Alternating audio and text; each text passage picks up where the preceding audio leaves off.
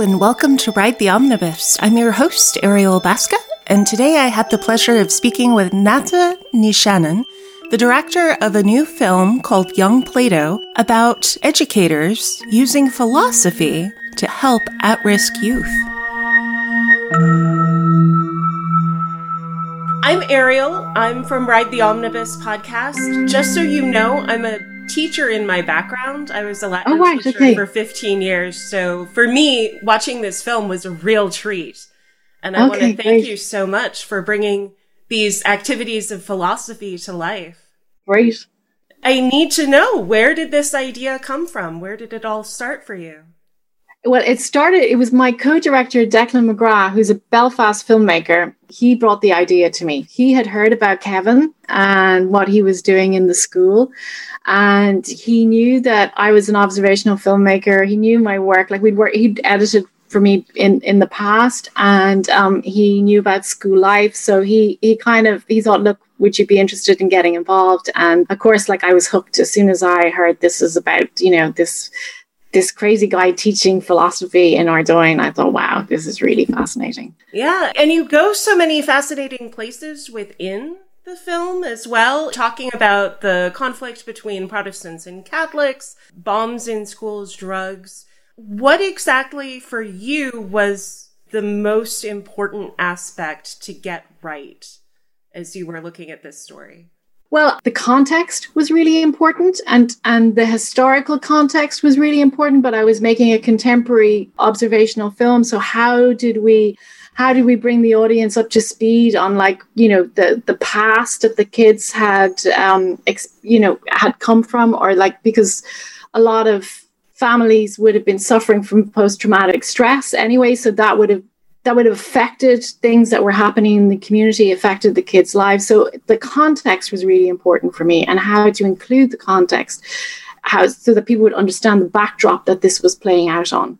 And then it was just so somehow to show how teaching philosophy, teaching critical thinking could change or empower the children.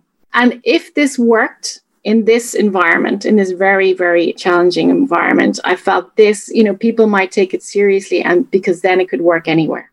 Mm-hmm. So if you had to pick an area where you were going to teach philosophy to kids, this is a pretty challenging area for them to take it on board and to take it seriously. But they did all take it seriously, and the community embraced it, and the parents embraced it, and the effects of it were already there. The school was performing really well academically. A lot of these kids, they, despite the socioeconomic group they come from, 60 to 70% of them managed to go on to grammar schools, which, would be the more difficult schools to get into academically. But in the film, I don't focus on the academia of it. I actually focus on the kids, the more at-risk kids, the kids that may not have had that intellectual ability or to have that academia, that to have those capabilities, but to show that even kids that weren't necessarily academically gifted, given the right circumstances, that they could benefit from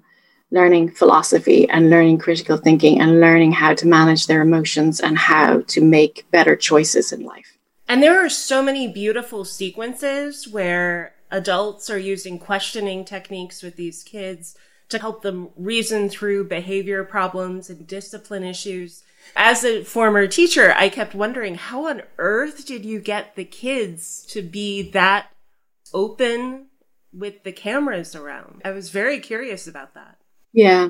For the last few films, I have worked observationally, and what that requires is a lot of time. And we were prepared to put in that time.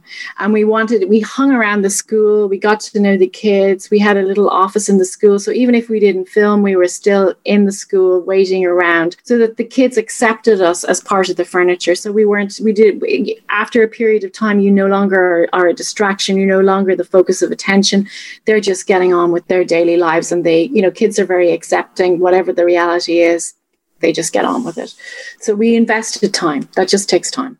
And through the investment of time, did you find yourself getting close to individuals in the school or to the kids? And did that present problems for you as a filmmaker? Getting close? No.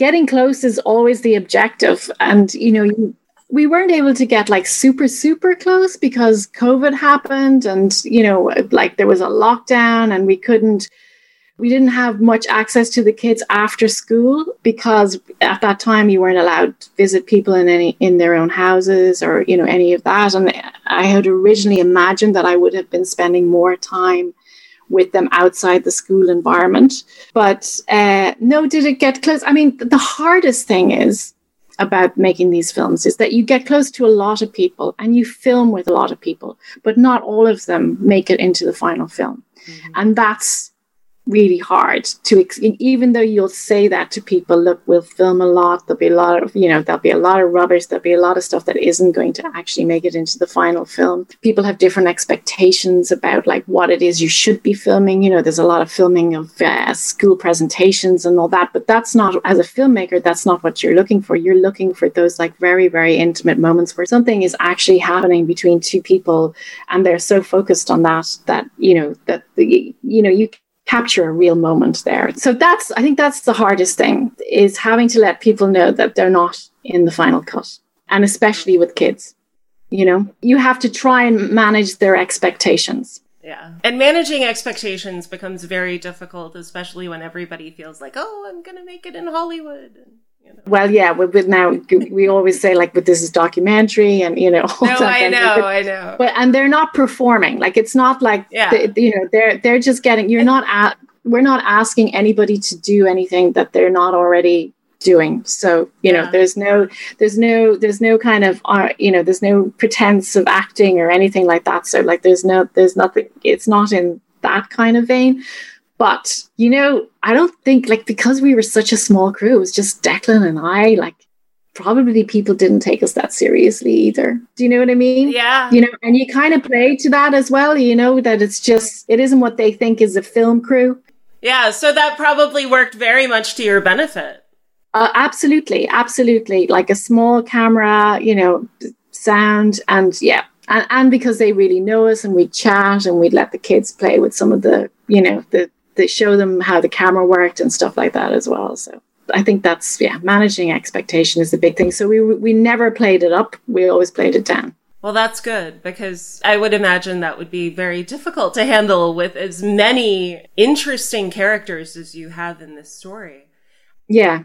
And then I also wondered, in terms of bringing in so many other kinds of threads, was there a specific point at which you said, okay, there's been a bomb found on the grounds. We need to take this in a different direction.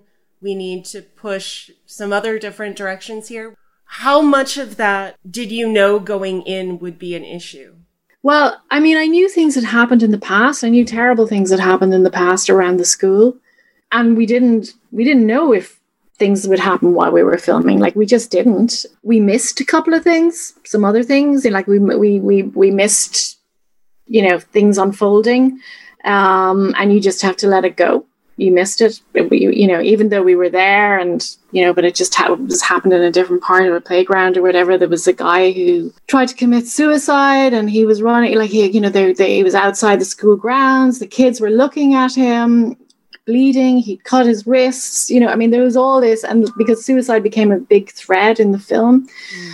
But you just end up having to work with what you have and construct narratives around that. And then you select your characters based on, like, do they feed into that? And the whole time, our like, what was our kind of like our center point was philosophy. How does this feed into philosophy? And we kept doing that. So we felt, I mean, you know, we did go off on tangents, but in the edit, it was just, you know, if this isn't feeding into philosophy, no matter how, you know, strong it is, it's not really part of this story.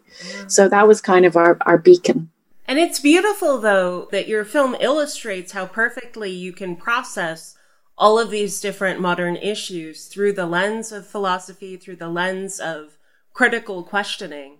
And I was really blown away by the power of the teachers and the way that they interact both with the students and with the parents. Yeah. Most schools don't go to the trouble of actually teaching parents what critical questioning techniques are. And parents are usually completely oblivious to what's going on in schools. Yeah. So it really blew me away that you had those segments in there. I was blown away by how, you know, that fluidity between the community and the school. Mm-hmm. And that came from the top. That came from Kevin, right down to all the classroom assistants are from the community, you know, and that works to the advantage of the school because they know all the families and they know what's happening outside the school, so they will have an idea if there's something happening in a family with a and so they'll know to look out for that child or children, and they'll know to, you know, to give them a break or support them or step in if they need to. But also you're dealing with, you know, maybe parents who don't have the wherewithal to manage in this, you know, in modern life, so they may not know how to access resources necessarily that they're entitled to for their children, and the school know that, and they, you know, with great respect, help parents, invite them in, fill in forms for them, set up email addresses for them, you know, really, really support them to support the kids to access all the necessary resources. I mean, Jamboree is just like, she's the queen of that. I mean, you know, she's the heart of the school, and she is just constantly, you know, accessing resources for parents or for kids. But there's a like that. I think that's Northern Ireland for you. That's this Ardoyne community. They've had to rely on each other. They've had to do it for themselves, and the school is an extension of that. And there's great strong community pride there, you know. And people do look out for each other and help each other, and that was really quite special to experience that. It seems like it must be such a powerful community on the whole for the benefit of having this school there. And being in America, where in a lot of ways we're vilifying teachers and the school systems and so forth, it's really, really wonderful to watch a documentary that uplifts education in such a wonderful way. And I just also wondered, for you, what was your educational background like? Well, my educational background was like I was lucky. I went to small schools, small private schools. One was just on my doorstep. It was run by American nuns, well, an American order of nuns. So it was mostly boys, but a few girls. And it was quite, you know, it was quite a free special. It was out in the country. They had lots of big grounds, you know, all that kind of thing. We played in the woods. It was a lot of that. It was quite similar to a film I made earlier, School Life, a lot of freedom. And then I went the exact opposite. I was saying I went to boarding school, to a convent, and it was all girls, and that was a bit of a shock. And it was in a city centre, but we were never allowed out into the city. But again, it was a protected education, really. Like we really, you know, we were in a bubble, and we didn't really know what was going on outside in the rest of the world, in a sense, you know. Yeah. We were a lot of country girls who'd all come for this kind of, yeah. And were you taught to question when you were in school? No. I had none of that. No. It was all rote learning. Yeah, okay. Really, it was only when I had kids that I realized the importance of, you know, kids myself, that I realized the importance of education and how that was really going to mark and shape them. And you know, we were living in a very rural part of Ireland, and it was quite a homogenous community, and with a very sort of Catholic ethos. And my partner and I realized quite quickly, like, that we needed our kids. We wanted them to have a much more diverse experience, to experience kids from all kinds of different backgrounds, different cultures, and, you know, that it was, and we weren't religious, and so we set about trying to find a school for them. And that's how we ended up making School Life, was we found this school that was non-denominational, which is quite unusual in Ireland. Usually it's religious run. And it was a school that where kids came from all over, and they were all different, you know. Everyone was different. Everyone had their own issues, and that was really liberating for our children, and they just never looked back. Like that was like switching on a light bulb for them. So we moved from our very small rural homogenous area, and to be next to this school where they could experience more multicultural and diversity. Yeah. Well, and also diversity of thought in the philosophy and in the teaching. Exactly, because the teacher there, he started teaching philosophy to the kids there. He talked a lot about philosophy and critical thinking, and but the problem with that school was it was a private school, and so when this place in Belfast came up, it's a state-run school. I didn't want what happened with School Life is like you could dismiss it because okay, so if you're lucky enough to be able to afford to pay for the fees, then that's it. So it was the fly in the ointment was that this was a private education, whereas in Holy Cross Boys, this is a state-run school. Mm. It wasn't it's not part of the curriculum, but the headmaster made it part of his curriculum and introduced it to the school. So what I'm hoping now is that, that people will take note of this, and that maybe the whole idea of teaching philosophy and making it part of a curriculum for kids would become the norm and not the exception. I really hope you're right about that, because I would love to see that explored everywhere in the world, because I think one of the things that we're so fundamentally lacking is that appreciation of different points of view, divergent thinking. That's so essential to who we are as human beings. Yeah. And I love that your film explores that so beautifully. Yeah. No, it is. And it's just teaching kids to respect the other child's opinion, that there isn't just one right answer. And if you get that at a young age, then, that's just a great start in life, isn't it? Yes. And also to know that somebody will listen to your opinion and your idea and your vision, because that's what I noticed the most about these kids. These kids were so confident and so articulate and so able to express what they were feeling. And that was all because in this school, the teachers listened to the kids and gave them that space, And it's not only listening, but also listening in an open way where there's space for the kids to question authority, where there's space for the adults not to feel threatened. So often you see that dynamic play out. I want to thank you so much for this wonderful film, and I wish you great luck at Docs NYC. Thank you. I hope to be able to talk to you further later. Oh, great. Thanks a million, Ariel. It's been a pleasure. Thank you. Thank you. Take care. Thank you for listening, and thank you for taking a moment right now to reflect with me on the history of the land you are listening on now. Whether you are stuck in traffic or sitting in your office chair, take the time to look up whose traditional lands you are on now and what treaties govern those territories. I record this podcast on the site of land stolen from the Manahoac people.